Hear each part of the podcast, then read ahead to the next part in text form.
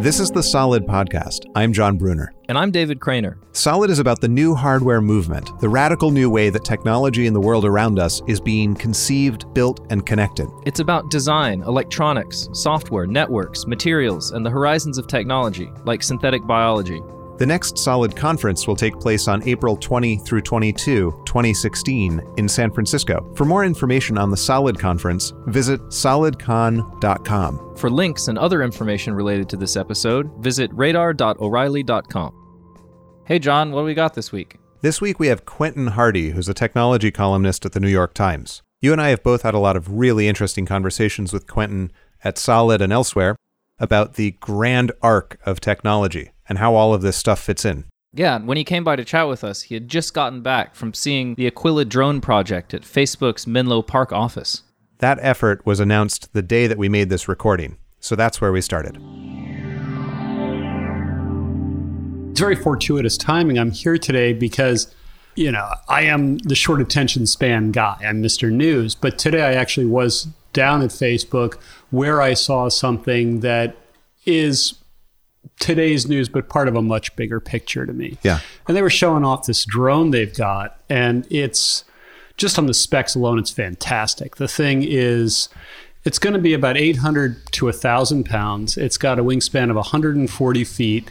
It's four propellers that will fly autonomously, kind of a wing with four propellers that will fly autonomously for up to 3 months. So this is a fixed wing aircraft. This is not a quadcopter. No, this is no quadcopter 30 minutes up and down. This is part of a plan to bring connectivity to 10% of the world's population that economically could afford cheap connectivity, can't be reached by terrestrial means, but isn't so scattered that it's just not feasible right now to do this kind of thing. They're distributing internet to one person in every 8 square miles. Yeah, sort of think farther reaches of Nigeria, but not the Sahara. Yeah. And so that actually is a pretty good-sized population. And the way they hope to get to these people is by building these drones that will transmit via laser uplink and downlink internet data. And via laser to a satellite? No, to the drone. Oh, wow. The drone is, so imagine a V-winged aircraft, 140 feet across with four propellers. The mechanism is to get a helium balloon and raise it to 60,000 feet. So it's above commercial aircraft. And then it's solar panels, warm it, the engine turns on, it starts to pull the balloon releases it, and it flies very slowly between 60 and 90,000 feet for 3 months. Wow. Sending and receiving information down to a terrestrial station and out to other drones, as well as to the ground where there are these small stations. And at the end of a few months, it's expendable or it lands? It lands. It doesn't have landing gear. It lands much like a glider would. Uh-huh. But there's a lot of parts to this puzzle that have to get figured out, like, what's the relationship with the local telecommunications provider? Is the government up for this? Who's going to maintain the ground antenna? Who's going to, what is the price? What is the price point that's going to attract people? They kind of don't care. And this is the other part that I find so interesting. Their feeling is, worry about that as it goes. Focus on delivering connectivity in cheap and novel ways. And they're approaching it sort of like it's a big open source software project. Let's just hack the hell out of this. Yeah. Launch a lot of prototypes and open source a lot of information, attract a lot of people to it. So far they've had some success with this historically. Facebook open sourced its data centers, and they caught up to Amazon and Google pretty quickly. They don't want to be in the data center business. Likewise, they don't want to be in the drone business. Right. So I really think they're going to post a lot of information around laser, around telecom, around data, around high altitude solar and battery. And, they've got battery chemists working inside Facebook now on this problem. So they're doing hardcore low-level hardware engineering and aerospace engineering. And they're going to share that openly in the hope that it kickstarts it. And, maybe Boeing gets involved, or maybe some Y Combinator startup seizes on this stuff. They're open to anything right now. They just want to drive the connectivity. So they'll make money. They are not shy about pointing out they're here to help the planet. because that's really good for Facebook. Right. Yeah. So is it a case of where the business model is that Facebook is so large that its user growth rate is basically the user growth rate of the internet, and so they need to compel the spread of the internet? They said today, internet adoption is slowing. And it's not because desire is slowing, it's because they've pretty much hit up all the places that were reached by traditional telecoms and traditional thinking about the economics of telecom. So they want to go at it in this new way. And you know, they do have some interesting successes they can point to. 14 months after buying a drone company, they've got this thing up and running. Yeah. That's pretty good. They brought out the cowl for the engine, and it's probably 30 centimeters across and about 3 meters long. It weighs as much as a laptop. Wow. So it's carbon fiber. It's carbon fiber. The plane is carbon fiber, 4 millimeters thick over hardened foam. Mm-hmm, it's really nice design. But I mean, that's all in the realm of stuff people can do. What was interesting was the laser is a free space laser, and typically they've been able to hit sort of 2 gigs in free space. These guys are at 10 gigs.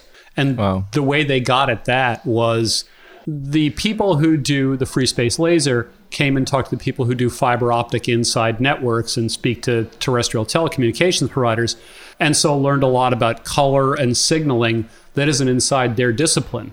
So it's like this hackathon of light physicists, low-level physicists. Yeah.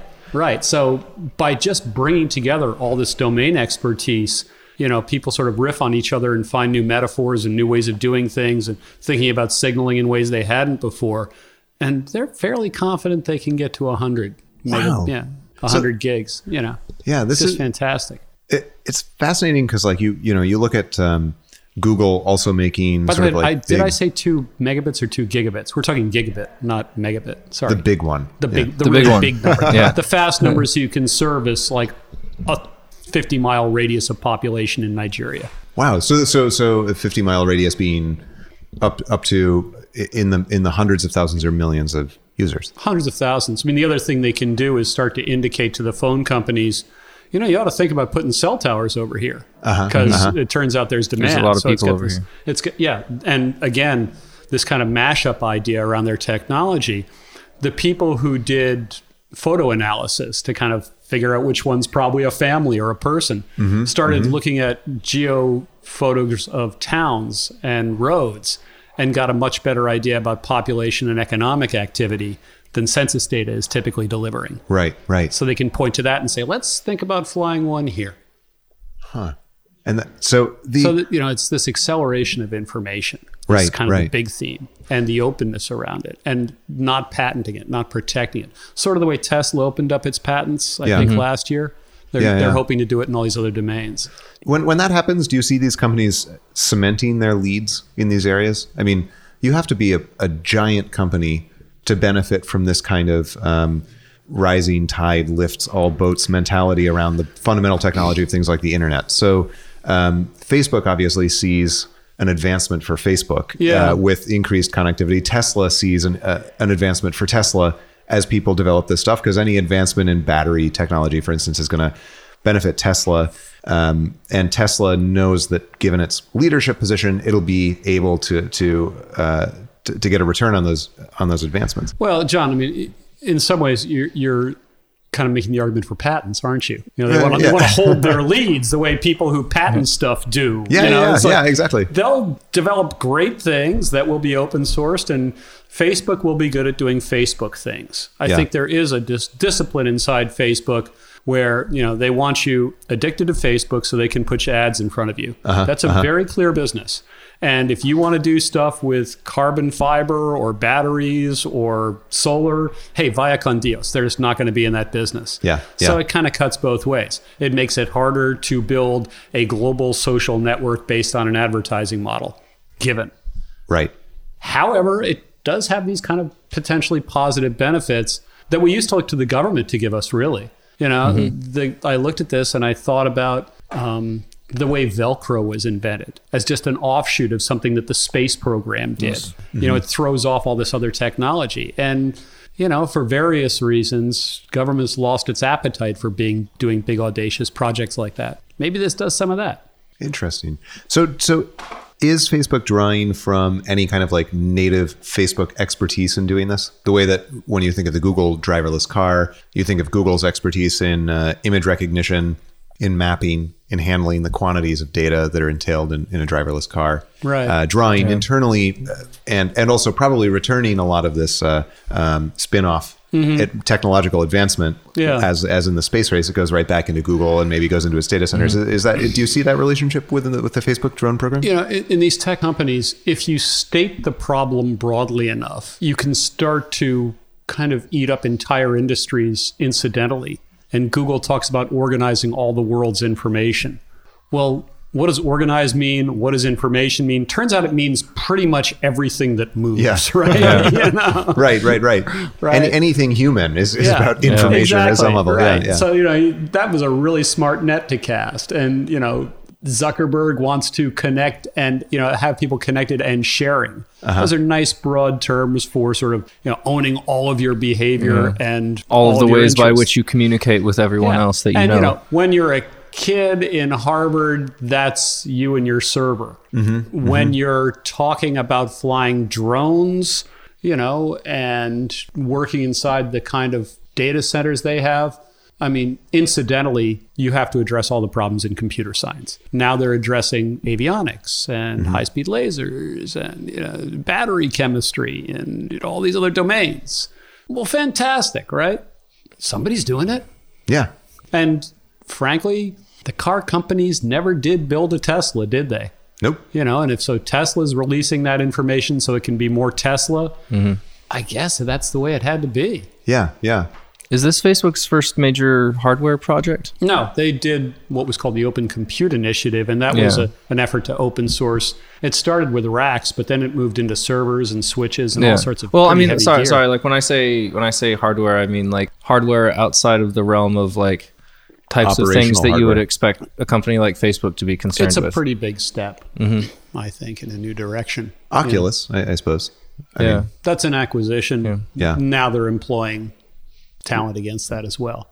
And you can get really spooky about this stuff and envision. Yeah. Like you hang out there for a while with these guys, and they are just really smart. Yeah. And you start sort of, you know, combining elements of Facebook, and you just think of like, okay, a guy wearing Oculus goggles is going to be in touch with a drone communicating with 10 gigabits of sound. Jesus! Yeah. Right. Beaming advertisements directly into our brains. In between fighting wars, he's going to get ads for energy bars. Yeah. Right. Exactly. No, I mean, you know, it's a different way to interpose a company in human relationships. You imagine Oculus as a way to communicate with your friends and colleagues and family in a realistic way, to sort of like be in other places. And if you're in the Oculus world, you're also in a world that Facebook controls, and they can have ads in it or have interactions, product placements, you know, a Pepsi machine and you're in the corner of your office that keeps you thinking about it. Is that sinister and controlling?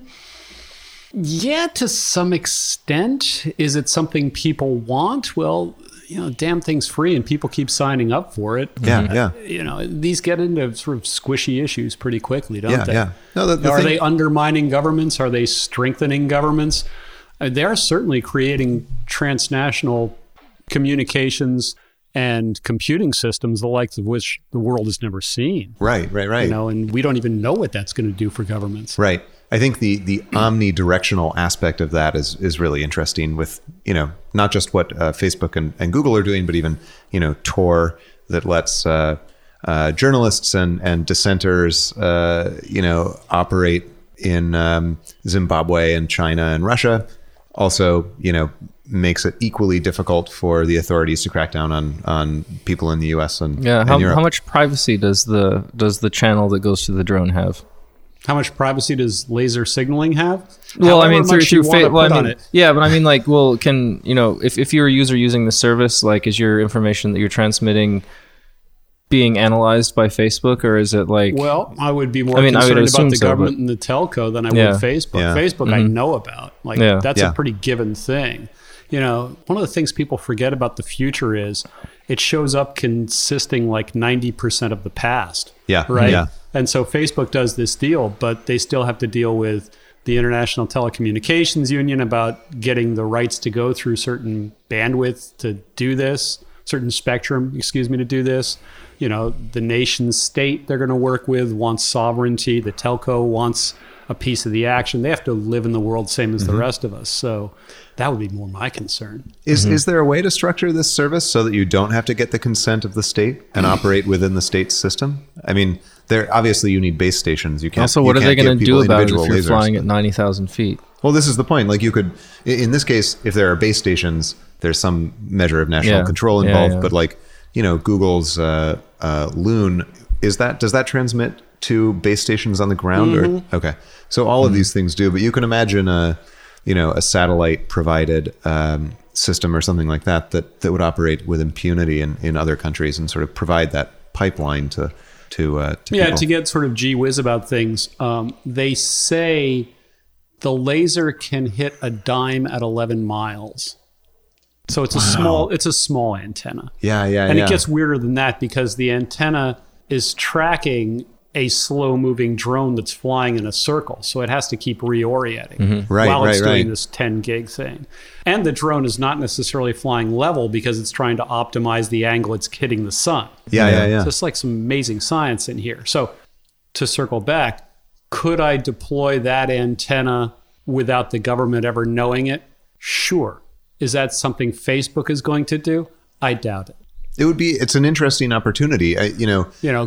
Could, if the price drops enough and it's open sourced, could Human Rights Watch operate one of these things over some particularly unsavory country? Yeah. It's totally plausible. Sure. It's interesting though to think, you know, Google had to negotiate with China in order to operate in China when it operated in China. Because the only way to do it was to go through the firewall, that the Great Wall, and if there's no level of transmission that a nation can touch, then a Google can start to do business inside China without ever running into Chinese restriction. I'm old enough to have been around as a young graduate before the Berlin Wall fell, and it was really interesting going into these totalitarian states, or for that matter, many states on our side too. But you'd go to the Capitol and there'd be like the secret police in the army building. There was the monumental architecture told you a story. There'd be these big boulevards and there'd be like the army secret police building. There'd be the central bank. There'd be the Ministry of Posts and Telecommunications. And in effect, already we've seen these buildings almost like crumble away.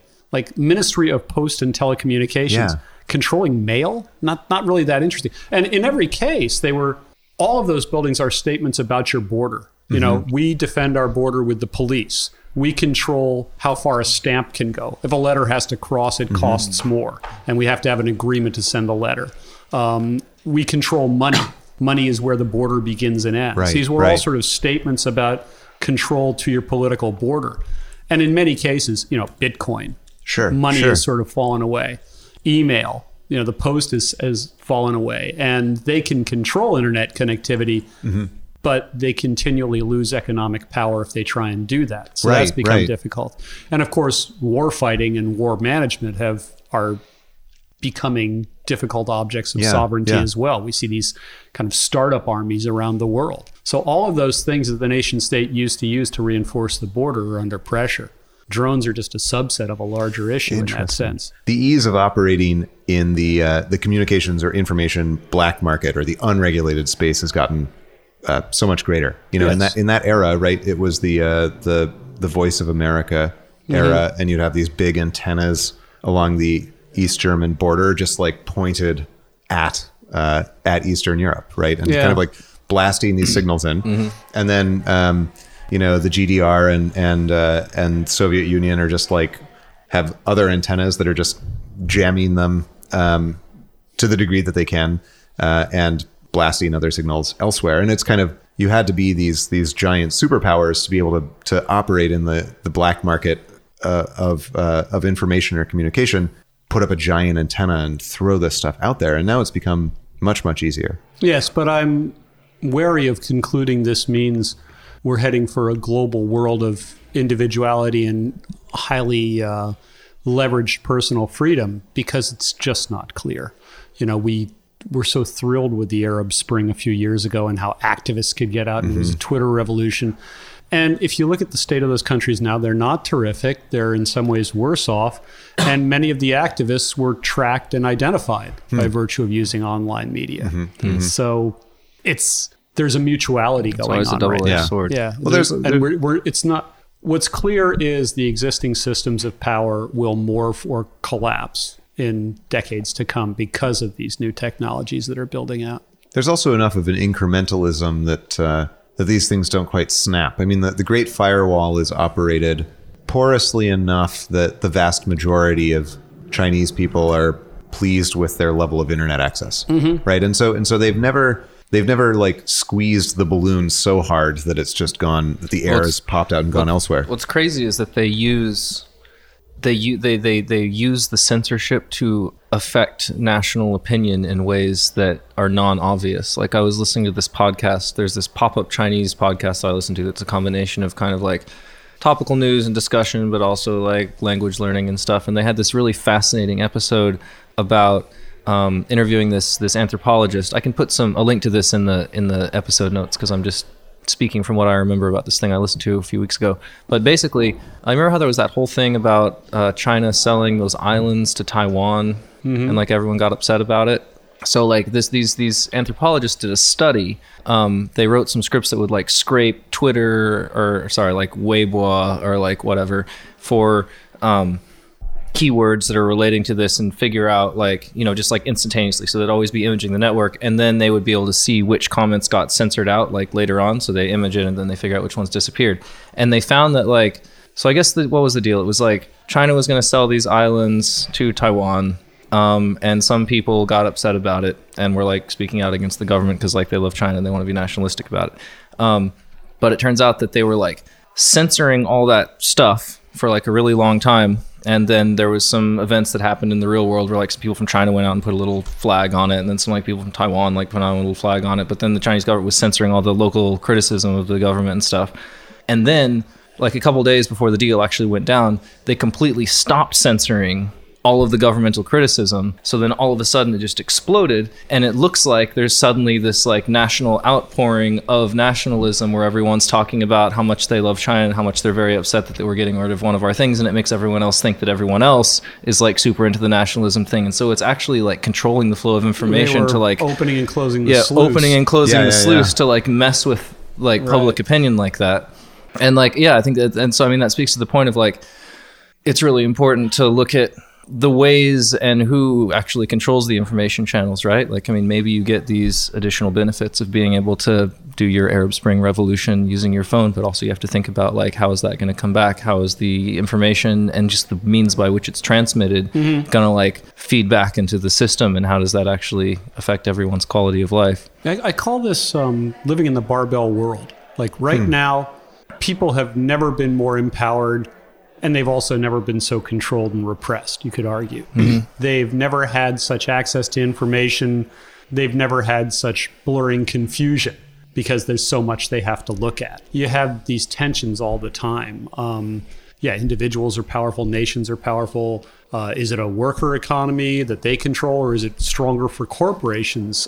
I just find so many extremes I can use to define this world. And the one piece of takeaway information to me is that's a sign something's unsustainable because really history and life are mostly about middles. And we're seeking some new kind of balance. Maintaining homeostasis. Something like that. I mean, it's a statement about how the previous definitions of wealth, power, control, whatever, aren't really working anymore. And we're sort of figuring out what the next thing is going to be. And I'd love to hear some more about Shenzhen actually for that reason, because there you've got sort of seemingly massive control, but you also have sort of runaway entrepreneurship. Yeah, well, it's interesting because so the very first time that I went to China, we were with this trip with Bonnie Huang and hung out in Shenzhen for a while. And then my girlfriend and I went up to Beijing for a couple weeks afterwards. And first of all, the mood between the North and the South feels very different. Like you can feel it a lot more in Beijing. Just everything is like much more muted and the pollution is a lot worse and everything. But in Shenzhen, like everyone is hustling all of the time. I mean, one of the most poignant things is like you ask people like, so this like knockoff phone that you're trying to sell me or whatever, like, or this deal that you're trying to hustle, is this legal? And like the phrase that everyone uses is, well, the mountains are high and the emperor is far away. Right. So it's basically like, as long as you don't make too much of a stink, you're actually pretty free to do things. Do you think unless you mess it up really, really bad, and then you'll get executed or whatever. Do you think of it as a place of creation and innovation, or do you think of it as a place that's kind of parasitic? Because they're running with other people's designs. Well, I think it's, yeah, I mean, I think those are other people's designs. I think it's kind of both. I mean, I think I was telling you a little bit at Solid about, I have those weird little Shanzhai phones that come out that the feature set is kind of weird, and like the brand names are misspelled and the forms look strange. And you're seeing this trend emerging that many factories in Shenzhen are the ones who are actually doing the design work for their Western clients. So like I went to a bag making factory once. Their motto was the leading player in fulfilling people's carrying needs, which I think is a fantastic motto. I stay up awake at night worrying about my carrying needs. About your carrying needs. But they made, so we were told it was a Jansport factory. So we went there to see how they were making their Jansport bags. But it turns out the same factory makes bags for Jansport and Adidas and Victorinox and a couple of other brands. And we were touring around, and it turns out the Western brands, basically, they have their designers who are making this year's line. They send sketches to the factory, and then the workers at the factory are actually the ones who design the flat patterns and make the bags based on the drawings. And then the company says, okay, put the logo here. And so it's like many of our products that we have are actually physically made by the same people, mm-hmm. like just given constraints by whoever hired them. And so you're starting to see factories coming out with their own brands of things that maybe they don't have the Adidas logo on them, but they're becoming familiar with the kinds of specifications that Western consumers want to have. And so they're starting to like build those into it. Where do they sell those into? First you sell them into, you buy them on the street in Shenzhen. Now you can kind of get them on Amazon, you know, a few things. Like sometimes you buy products on Amazon, which are mm-hmm. like, look pretty professional, but there's like something a little bit weird, and then it turns out that it came from China. But like the point about the phones that I was going to make was they look strange, they function as phones, but sometimes there's features that just like don't really make sense to us over here. Like, why does this phone have a massive battery in it with like a charging port on it, or like a TV tuner or whatever? And like, why does it look like a phone from the 80s but with something else crossed with it? And the reason why, at least I don't know, one connection that I made recently was that to that paper from Google that came out a couple months ago about the running the neural networks backwards. So like you just give it like a picture of white noise, and then you say like find an arm, and then you've trained the neural network on some kind of set of like imagery, and then it goes back, and like what it comes out with is this weird dream looking thing. Sometimes it's like arms and like has like a barbell attached, and you're like, oh, so this is what the computer think an arm looks like based upon being trained on this set of training data. And it's funny because the like design trends that I see happening, especially in those little Shanzhai phones, are very similar to that. It's like almost like there's this big neural network that's being trained on like having all of our products and specifications going through it, but with maybe without knowing the motivation, but is now starting to be like, oh, like a phone looks like this and like has this feature here, and like it's kind of like growing much more organically.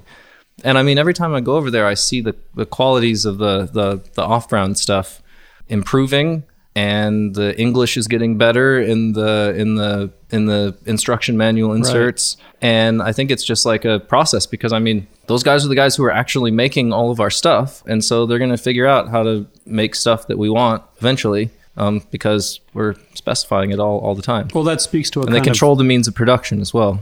That's a big... You Marxist. Yeah. That's what I have to say. I just had to say it. You're speaking in a way about a kind of...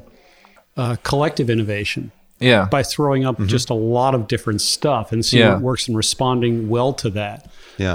To switch metaphors, instead of retraining a neural network, it's sort of like evolution. Yeah. And people talk mm-hmm. about evolution being really elegant and nature being elegant. Well, that's disgusting. One way to look at it. It's also kind of vulgar and awful because it's creating freaks all the time that don't work. When you look at it, there are equivalents to ugly phones in nature all the time. There's a one-legged pigeon. That dies out, you know, and then eventually something occupies the niche even better, and that gets to breed and win. Right, and that becomes a new feature set. Yeah, you know? and the remarkable thing about nature and evolution is that it's inefficient in many places. I mean, it creates a lot of plants and animals that are sort of badly suited, mediocre in their degree of adaptation, but they're good enough. Right. And also, Nature doesn't have to report quarterly earnings. It's got all the time in the world. Yeah, exactly. You just want to go less disciplined. Like, you know, and if people want to create at scale, you can probably. And the cost is so low because there really is no IP, and the information is transferred over the web, and all these other factors that push down prices. Yeah. You can just experiment at a much greater level and create stuff. Yeah. Yeah. It's like the guys, these guys who are making all the knockoff stuff. I've read a bunch of articles about it. It's oftentimes teams of between 5 and 20 people who go from thinking of a product to shipping that product in like 3 months. Mm-hmm. And they just think of some crazy weird thing. And you're like, why does this device that you're giving me, why does this have like a cigarette lighter in it and also like a mobile phone and whatever else? And the reason why is because it's like A/B testing in hardware. It's like someone comes with a crazy idea. The cost of entry is so low to just like call up their friend who did the design for the circuit board for the last phone they made and call up their cousin's injection molding factory going at 2:00 in the morning, make 2,000 units. If they sell, they make more. If not, then they're like, oh, that was cool and weird. Like, what are we making next? And it's like completely, the reason why it looks like there's no design work done up front is because the paradigm is completely different from like what we've been programmed to understand from like Steve Jobs. Yeah. Mm. It's in terms of, looking at what this stuff represents for people who can go out and create hardware and build any product. It's like these phones are the GeoCities phones. They are this early signal that anyone can build anything. I mean, those GeoCities pages in the late 90s were awful. They were fire.jpg. Yeah, exactly. Yeah. Animated GIFs of like under construction signs, and, blinking backgrounds, angel fire, tripod, all of that stuff. It was the early signal that we had something that anyone could participate in. And first there was a lot of noise and a lot of people just figuring out what this thing was. And then because it's still hard. Like, I mean, in order to make it good, you have to be like a professional, but it's accessible. Well, you don't even need to be a professional on the web now. And that's changed, right? In the mid-90s, I mean, since the beginning of the public internet, you can be a high school student and make a web page.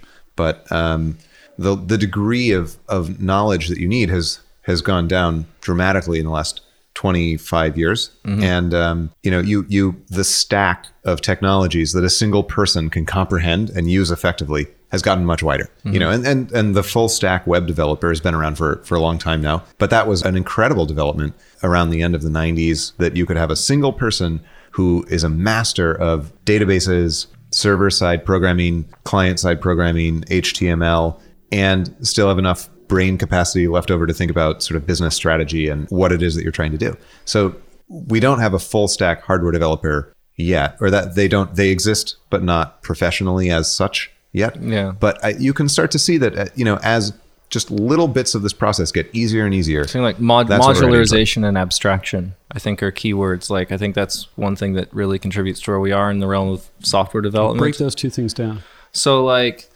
now if you want to make a website, you don't have to code HTML because you can do it go to Squarespace and like, throw something down, or you can use Ruby on Rails, or you can do whatever. There's people who've spent lots and lots of time modularizing the different parts of the process and presenting interfaces so that, if you're someone who wants to design an entire product, you can kind of skim along the surface of all these different APIs and cherry pick them and put them together into something. It's moved down that curve from sort of science to engineering to mass manufacturing. Yeah. It's a mass manufactured product. Yeah. And like, now, if I want to make a product that's like a mobile device or something that involves some kind of computation, I mean, if I want to be a full stack person, it's only within probably the past 10 years that like it's reasonable for me to not have to know everything literally from like the type of assembly code that the microprocessor is going to use all the way up through like how to make the top level UI stuff of what the actual software application is going to look like, because all that stuff feeds into each other, like what programming language you use fits into like what processor you use, but that also has implications for like how much your manufacturing cost is going to be and what your supply chain is going to be, and all these things are intimately connected, and if you mess anything up, then something else is going to come back and bite you. And so like we're starting to see modularization and abstraction, right? Like companies like ProtoLabs, who have just focused on doing one thing really, really, really well in the hardware space, which is like making software which analyzes your 3D model and makes it really easy to produce an inexpensive and really fast turn injection mold. Now, as someone who wants to make a product which involves an injection molded part, 10 years ago, that would have been insane, because you have to like have one or two mechanical engineers who like really know things about mold flow and like, you know, it's a really physical process. But now I can do it because ProtoLabs exists and they've spent a long time like modularizing that part of the process that I can then just go in through their interface and use it. And now I can get an enclosure for it. Boy, somebody is going to build management software for this sooner or later, where you can drag and drop the stack and on the side, talk about what that does to your overall cost, what that does to your overall market. And then you can lay on top of that the feature set, and it could figure out, you know, where is that popular and how to address it. Because in some ways, the issue will be discovery, fan base, cost of sales, and just, you know, run the risk management on that. Eliminate all the unknowns, focus that, and then decide. Yeah, but like even like extricating all the moving parts from each other enough so that you can isolate those variables in order to do that calculation, there's still some things that need to be done. Like I think the one of the kind of the state of the art of where we are with that right now is there's this startup called Circuit Hub, and they do turnkey sourcing and manufacturing for PCBs. And like their big trumpeted feature that like everyone's very excited about them for is that you can upload a design, PCB design, and it gives you two sliders, quantity and lead time. And it automatically generates a quote for you and tells you how much it's going to cost for that quantity and that lead time. And you push the button and you get your boards for that quantity and that lead time. And that's huge. That's huge for like tons of people who design hardware. Like, but that's not close to like, you know, being able to mechanically tune sliders to even get something like a quote out for like all the different moving pieces of what it takes to actually put a product together. Because you still have to like have domain knowledge and lots of of different areas. But I think you're totally right. It's going to happen. Like that's where it's going. It's a vein that a lot of startups are working on right now. There's one called Plethora that's here in San Francisco that does this for machined parts. Until recently, if you wanted to get 100 aluminum parts made, you know, by a machine shop, you'd have to call up a machine shop on the phone and talk to a dude and sort of describe what you're doing. And then they'd say, okay, fax over your specifications and we'll take a look. And a week later, they haven't gotten back to you, so you call them back, and they're like, "Oh, okay, I don't know, $6 a piece."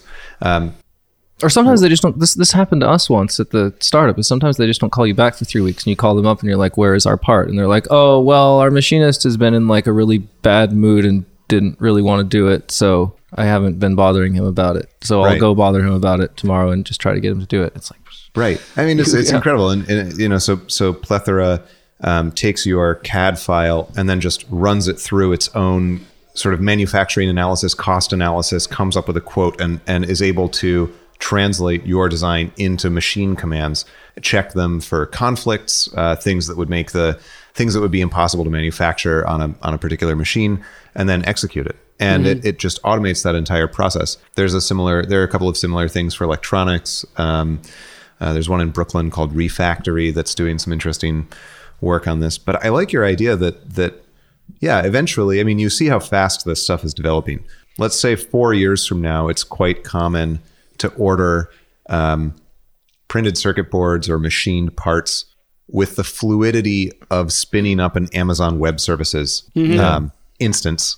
You know, you just go on someone's website and log in and just upload the thing, approve what comes back instantaneously, and then it goes, and then it comes to your door. At which point the issue may be getting yourself into the right pipeline of discovery and distribution. Exactly. Being seen is still a huge issue in this. Right. It reduces the engineering problem back to the marketing problem. Right. And we're seeing systems of control to manage those channels. It won't be a free-for-all for the consumers. Have you been over to PCH on Mississippi Street? I mean, those guys, well, they bought Fab. And, you know, it turns out there's still a whole lot of people on that Fab shopping website. It was a $1 billion company and it became a pinata and a laughing stock. And I think they sold it for like cheese sandwich and the assumption of debt, you know. But it turned out there actually are millions of people going there. And these guys are bankrolling startups, connecting with manufacturers in China,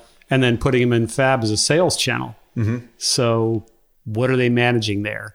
Kind of taste and assembly and consumer outreach, while you do the invention inside that. Yeah. And the invention then gets, it's increasingly modular and just a matter of kind of like assembling the features that your research indicates consumers want. I mean, I think it's This idea of like A/B testing in hardware, which you mentioned in the context of the phones in Shenzhen, and which you've hinted at in the kind of algorithmic dialing in of a lot of different parameters. You create 1,000 different designs and then somehow narrow them down on the basis of cost and appeal. You know, Autodesk is doing a lot of interesting stuff with algorithmic design. This idea that you define the thing you want to design in terms of constraints. You say a chair is a thing with a platform 2.5 feet above the ground and a vertical support behind it, and it can support up to 350 pounds. Go. And then it designs iteratively. But it's not a toilet. No, exactly. But it doesn't have plumbing, you know, and it's like... toilet is a chair. A toilet is a chair, but a chair is not a toilet. It's in the Venn diagram of toilets and chairs. This podcast has found my level at last. Yes. It's going down the toilet. Hey. So the idea is you have the computer just create 1 billion different guesses at what a chair might look like, and you test them against constraints, and then you follow them. Of nature idea too. If it exists digitally, it's frictionless and there's no cost. Fantastic. Precisely. One thing I do want to bear in mind in this too, and you know, if you've been to Shenzhen, you've also been inland, right? And you've been to some of the airports inland or the markets inland. I love going to those places because you realize our experience of this world is actually the outrider. Mm-hmm. You know, we're the weird sort of 10% that's floating here in immense wealth. Mm-hmm. Yeah. Mm-hmm. And that's just this kind of like Silk Road or souk, however you want to put it, of everybody else who's scrambling around in technology, manufacturing. Yeah, but it's crazy because like we see, you know, here we think of technology as like, well, I'm into technology, so I'm going to go to the Apple store and everything is nice and white and like everything . Like technology is like definitely a part of the lifeblood of like Southern China, but the way that they experience it over there is like so completely different. It's like you're saying, it's like a souk, right? Like the market stalls like in Middle East or something, except instead of like dudes with beautiful piles of like spices and fruits and vegetables and stuff, it's like people like hawking you in to come buy their like precision linear rails or connectors or or like capacitors or like whatever like that. But there's also, you know, stray dogs running around on the dirt street just right next there, and there's like, you know, like, so let's take that to the model we were just discussing about nice consumer objects and online marketplaces and all like all those guys Zuckerberg is going to connect up with his big drones are not going to be on Fab. Right. We don't know what they're going to be on, but they're going to be in some completely other method of distribution and commerce. Yeah. I'm pretty confident. Yeah. Yeah. You know, the kind of inland electronics market makes it to the US through a couple of channels. And I was thinking of this, as you mentioned, Jansport, the Jansport factory you visited, which I think is actually not quite as extreme an example of this as some pretty common instances. In particular, I'm amazed whenever I see electronics branded Polaroid and Westinghouse, right? You see these all over the place. Polaroid and Westinghouse went bankrupt. Well, Westinghouse became CBS, but a bunch of stuff was spun out, and probably some private equity firm owns the intellectual property, just the brand and the logo to Westinghouse and Polaroid, which went bankrupt a few years ago. And they're simply like farming it out. And the stuff that you see on sale here in the US, branded Westinghouse and Polaroid, is precisely the kind of super generic commoditized electronics that you find in Shenzhen. With the logo on it. And that speaks to your point about the importance being the distribution and marketing channel, right? Mm-hmm. Because these electronics are completely undistinguished from anything else, except by the fact that someone who sits in a 6-person office and licenses the Polaroid brand has stamped it onto this thing. And therefore this weird emotional, nostalgic reverence is embodied in this product. Yeah, yeah. Bell and Howell is another one. You see a lot of Bell and Howell equipment out there. I don't think that company's existed since the 70s. Going there definitely changed my whole perception on like the value of a brand. And kind of going from thinking about like, okay, I want to buy an Apple computer because what does Apple mean to me as a consumer? It means like good design. My friends think that I'm cool and like things work well and stuff, and I don't like using Windows, whatever. Now when I think of brands like Apple, I think of like, yeah, I'm still going to buy Apple because I've seen a couple of their facilities. I know how ridiculous they are with their quality control at the factories. You know, I know that they make tons of stuff and throw a lot of stuff away. You know, I know some of the people who work with them and like everything that goes into it. And I mean, like, you know, at that bag carrying factory, the differences in those brands are definitely different levels of cost and quality, you know, like Adidas, Victorinox, like whoever else. And really it's like, you pay for the specifications. They're like, we want to make a suitcase that can tolerate going down this many stairs. And so then they put those wheels on, and then they have like, they have this room full of like testers where they abuse, like this like suitcase abuse room where they have like a conveyor. It's like a little mini escalator with like 3 steps where they like bounce the thing down. Yeah. And so it's like you dial in the quality. And so I don't think so much about like the emotional connection to the brand so much as I do like what that actually means. Like, you know, like that your product doesn't work like this, you know, that you can trust the people who are making it, you know, it's a much more organic thing. It's like about the actual quality of the thing itself. Remember you were there when we were shopping around Shenzhen and found an outlet store for the Burberry factory. And I was able to get, you know, I found this really nice scarf that felt really nice and was made of this amazing like thin cashmere that had a checker pattern on it and felt like something that would probably cost me like $600 if I went and bought it in a department store.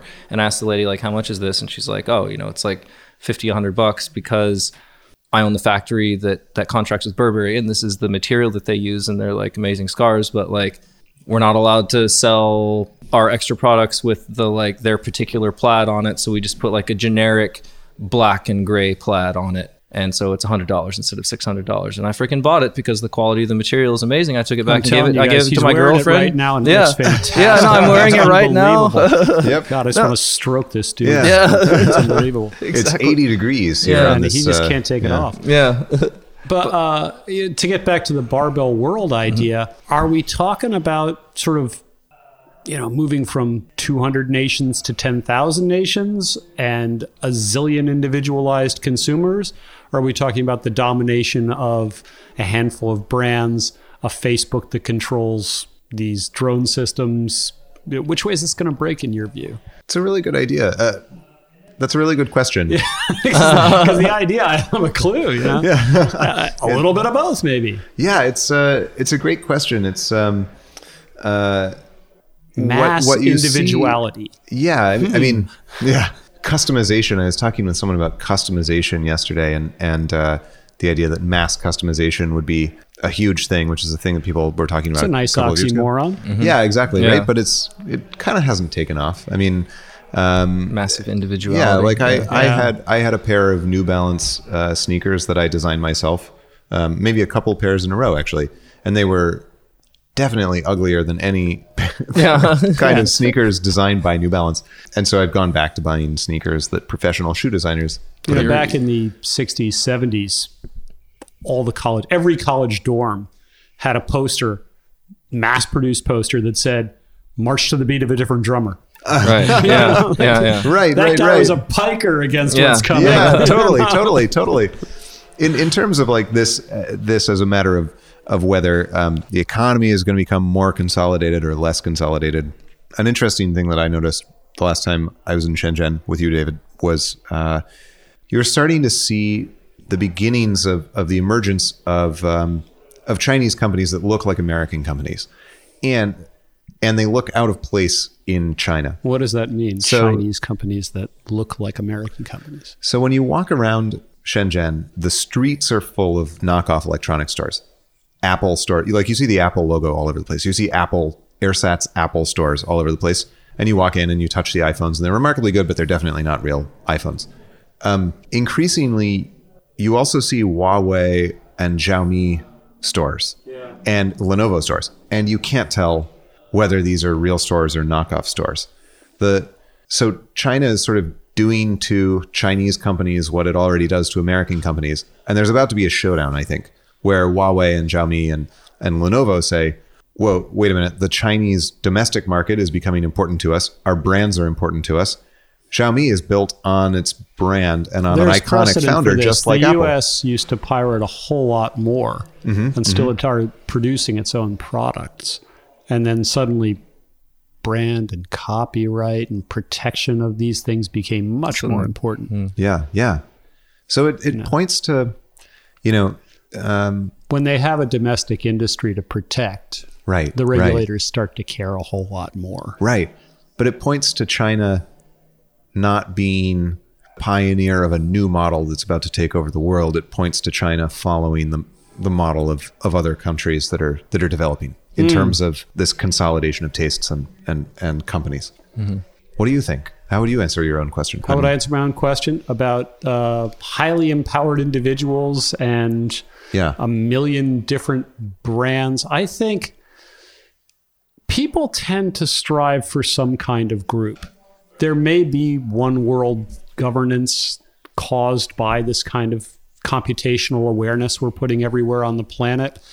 And I think we will fence in areas that were sort of wild. If you read the New York Times this week, there's been just the most amazing story about what it's like on the high seas now. Mm-hmm. And just I've been reading those. They're amazing. You can murder people in the middle of the ocean. Murder on the high seas? You can kill people there, and there's no one to prosecute you. Like, there's a cell phone. One of the stories is about this cell phone movie of people being shot, and there's just no way to prosecute them. Oh, so they know who it was and they know that they did it, but they just can't do anything about it. Who's got your jurisdictional authority? Yeah. Who are they now? How do you prove it? Like, who's going to go get them? Like, nobody really cares. It's a Portuguese captain on a ship registered in Mauritius, and it took place in international waters off of Ethiopia. Other stories had to do with the horrific depletion of large fish stocks, like 90% down on marlin in the world, things like this. And as harsh a series of stories as it was, it's also a sign that we're becoming aware that that's an area we're going to have to control, And so there are going to be these systems of control over extremely large swaths of the globe. And that implies a kind of one or, a few strong players in governance for those things. But people also seek exceptionality historically, and the nation state did that through language. I think in the future, you might do it through ecology, emotional awareness. Place won't matter as much. So you think the main method of seeking exceptionality is via language in the nation state? It has been historically. I mean, French speakers, the Francophone world, in the imperial world, which the 20th century is in some ways the unraveling of, they agglomerated big swaths of the planet around French speakers and English speakers. They started with their own nations, and then those gained. And, we still speak of a kind of Spanish speaking world or the Anglophone world, and those actually, strangely enough, those intelligence agencies have special relationships, Canada, Australia, UK, America, and New Zealand. Because they can talk to each other. They could talk to anybody they wanted to, but they have historic practices that are still going on in terms of what phones they tap and what information they share. There's an intuitive trust, I think, between these people. And, language is a fantastic and powerful thing that's being, to some extent, subsumed now. So we'll find other methods of alliance, perhaps. So that's the kind of century, two centuries thing. Well, especially since we got, people are actually working on the live robotic translation services. Or image sharing. And I think that's going to happen within the next 5 or 10 years. Like, we're going to have the babblefish from Hitchhiker's Guide to the Galaxy. Yeah. I mean, it's people complain about it now, but you're complaining about the fact that when I put my phone on the table and I speak in English and the other person speaks in Italian and we hear each other in our language, it takes a few minutes. Yeah. You spoiled fool. Yeah. Come on. Yeah. Right. That's your problem. Okay. Right. This is like an incredible miracle, my God. Right. Yeah. Let me reach for my pocket device that has the entire information of the world on it. Yeah. And it spins in his language and then in mine. But that does take a while, and it's not always perfect. Oh my God. Yeah. This is trending. There's no question. Mm-hmm. And, that will break down some barriers, and place doesn't matter anymore. You can see this at elite levels now. Mm-hmm. I had a fascinating conversation last year with it was an American and a Romanian and a Czech. And I said, if I throw down 5 passports, Singapore, Germany, America, Canada, it doesn't really matter. Do you really care which one you pick up? And none of them thought so. And I've put this to other wealthy techies since, and they don't really care because... The business is on the internet. They can see their friends at the TED Talk. They have apartments in several places. So, at the most elite level, there is this new kind of leadership. It's continuous. It's just a continuous. Yeah, it just doesn't care. Yeah, you have no problem getting a visa. Your money is safe in Switzerland. Yeah, it's probably in English, but that's not really what's uniting you all. You know. Well, that's why I'm really interested to see what happens. You know, when the when the Great Firewall comes down, which hopefully it will at some point, like, and people are actually able to talk to each other, like, I think we're going to see a lot of crazy stuff happen. No question. Like, there's going to be this exponential network benefits. I mean, so you might point to this in terms of radical Islam. You might point to this in terms of human rights. You can see this in some ways in ecology, where alliances are forming, where people don't care about their governments the same way. Mm-hmm. It's like, just get out of my way. We're trying to do this thing here. Those could harden into new systems of power that we don't understand yet. And this goes back to the very beginning of our conversation, talking about tools and platforms that make it possible to provide connectivity and information outside of states, outside of the influence of states. And, if the new community is to be a community of taste and economic identification and aspects of cultural identification that aren't necessarily tied to countries, then this just completely breaks down the barriers. Yeah. Well, yes, but states are still the primary go-to for violence. Mm-hmm, you do get an ISIS, but for the most part, it's armies, and those matter. Mm-hmm. Like that's just a hard reality. And legacy systems, human legacy systems, much like technology legacy systems, tend not to go away right away. Mm-hmm. The nation state definitely took power from the Catholic Church, but the Pope's still a player. Uh-huh, uh-huh. Mm-hmm. Well, and money too makes it. I mean, countries have more money than anyone else. You look at they don't react quickly. They tend to their weakness may be that they have to serve legacy populations of old people and young and new generations of young people who don't have assets. Yeah, I think companies can change faster. Right, right. They don't. I mean, they might alienate their users, but they're not obligated to serve their users in the same way. Yeah, it's fascinating to watch Russia today expand in the U.S. as kind of an interesting, mouthpiece for the Kremlin. You stake out this bit of bandwidth in a different country where you want to have influence, and you can just like pump your influence in, and it happens outside of the regulation of the state that you're pumping it into. In the case of the U.S., that works because the federal government doesn't seek to regulate that kind of thing. It would be much harder for the U.S. to do that on a cable provider in Russia. But you can sort of see it's like code injection as a mode of hacking, but it's kind of like cultural injection. Mm-hmm. Cool. So a meme is a thought virus. That's right. Anyway, I think that's a fantastic place to wrap up. And do you have anything else to... This has been fun. This is awesome. Yeah, thank you. It's good. All right, so... The future. Look out. Right? Or the future, wonderful. Yeah. Bit of both. Exactly. We'll see. Yeah. We'll see. The future will be here soon enough. One thing's for sure. Nobody wants to stop being part of it. Exactly. It has an off switch, but I've never seen anybody use it. Yeah. It's a pretty good place to be. Yeah. So if listeners want to find you, where do they go? Well, I'm with the New York Times. We do have a website. I hear. I'm a regular contributor. So I like a print subscription personally. You're all laughing and choking on your own meal. I heard there's a print edition as well. Print edition. The print is a wonderful graphic medium. It's portable. You can dispose of it easily. It's got these nice broadsheets. It's better for discovery because they place stories in funny ways. What's the battery life like? Fantastic. Yeah. Can I ask you one question? Yeah. At some point, the New York Times stopped writing weblog or blog in quotation marks. What do you think is the next term to become so common that it will enter the New York Times lexicon without parenthetical explanation? I think cloud computing's gone there. We're pretty much there on cloud computing. I have had to describe it, but I started out at the Wall Street Journal, and I think they still have to explain what short selling is because there's some grandma in Iowa we're going to confuse otherwise. Uh-huh. We're pretty good at the... They're supporting a legacy population. We're very aware we have a legacy population we have to be nice to, but the descriptions tend to shrink over time, and eventually they go away. And it's happening faster than faster. That's the future. That's the future. I think smartphone is pretty overdone. Yeah. They're all smartphones. Like you'd have to say Java-based phone. That would be the exception at this point. And since nobody we know has one, why bother? Just say phone. Right. So anyway, everyone should go home to their personal computer and log on to the New York Times. Yes. And fill out the paper subscription form. Exactly. Well, thank you so much. Tape a little money to the computer screen. Yeah. Put it into your floppy disk drive and it'll be received. Yeah. Exactly. All right. Well, thank you so much, Quentin. It's really been a pleasure. Yeah, thanks a lot. Thanks. For links and other information related to this episode, visit radar.oreilly.com. If you liked this conversation, you'd certainly enjoy the Solid Conference, coming to San Francisco in April 2016.